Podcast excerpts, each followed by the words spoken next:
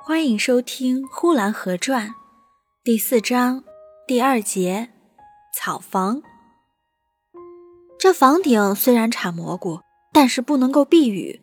一下起雨来，全屋就像小水罐似的，摸摸这个是湿的，摸摸那个也是湿的。好在这里边住的都是一些粗人，有一个歪鼻子瞪眼睛的，名叫铁子的孩子，他整天手里拿着一柄铁锹。在一个大槽子底下往上切着，切着个什么呢？初到这屋子里的人呐是看不清的，因为热气腾腾的，谁知道这屋里干什么呢？仔细一看才知道，他切的是马铃薯。这槽子里边全部都是马铃薯。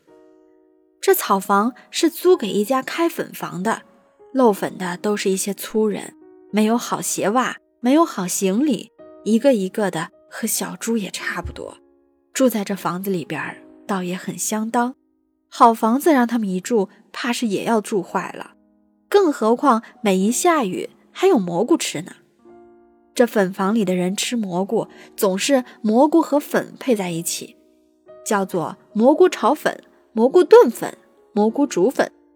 没有汤的呢，叫做炒；有汤的叫做煮；汤少一点的呢，就叫炖吧。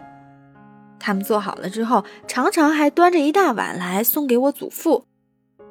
等那歪鼻瞪眼的孩子一走，祖父可就说了：“这可吃不得，说吃到有毒的就吃死了。”但那粉房里的人从来没吃死过，天天的唱着歌，露着粉儿。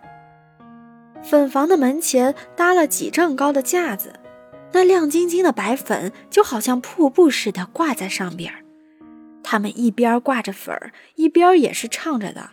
等粉条晒干了，他们一边收着粉，一边也是唱着的。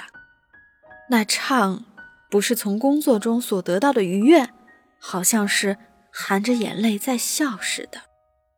逆来顺受，你说我的生命可惜，我自己却不在乎。你看着很危险。我自己却以为得意，不得意怎么样啊？人生不就是苦多乐少吗？那房里的歌声，就像一朵红花开在了墙头上，越鲜明就越觉得荒凉。正月十五正月正，家家户户挂红灯，人家的丈夫团圆聚。孟姜女的丈夫去修长城，只要是一个晴天，粉丝一挂起来了，这歌声就听得见的。因为那破草房是在西南角上，所以那声音来的比较遥远。偶尔也有装腔的女人的音调在唱五更天。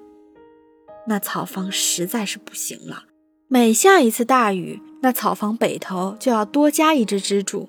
那支柱已有七八支之多了，但房子还是一天比一天的往北歪斜，越歪越厉害。我一看了就害怕，怕从那旁边一过，恰好那房子倒下来压在我身上，那可怎么办？那房子实在是不像样子了。房子本来是四方的，这都歪的变成菱形了，门也歪斜的关不上了，墙上的大坨就像要掉下来似的。向一边跳了出来，房脊上的正梁一天一天的往北走，已经拔了锚，脱离了别人的牵扯，而他自己单独行动起来了。那些钉在房脊上的船杆子，能够跟着他跑的，就跟着他一顺水的往北边跑下去了；不能够跟着他跑的，就挣断了钉子，而垂下头来，向着粉房里人们的头垂了下来，因为另一头是压在檐外。所以不能够掉下来，只是滴哩当啷的垂着。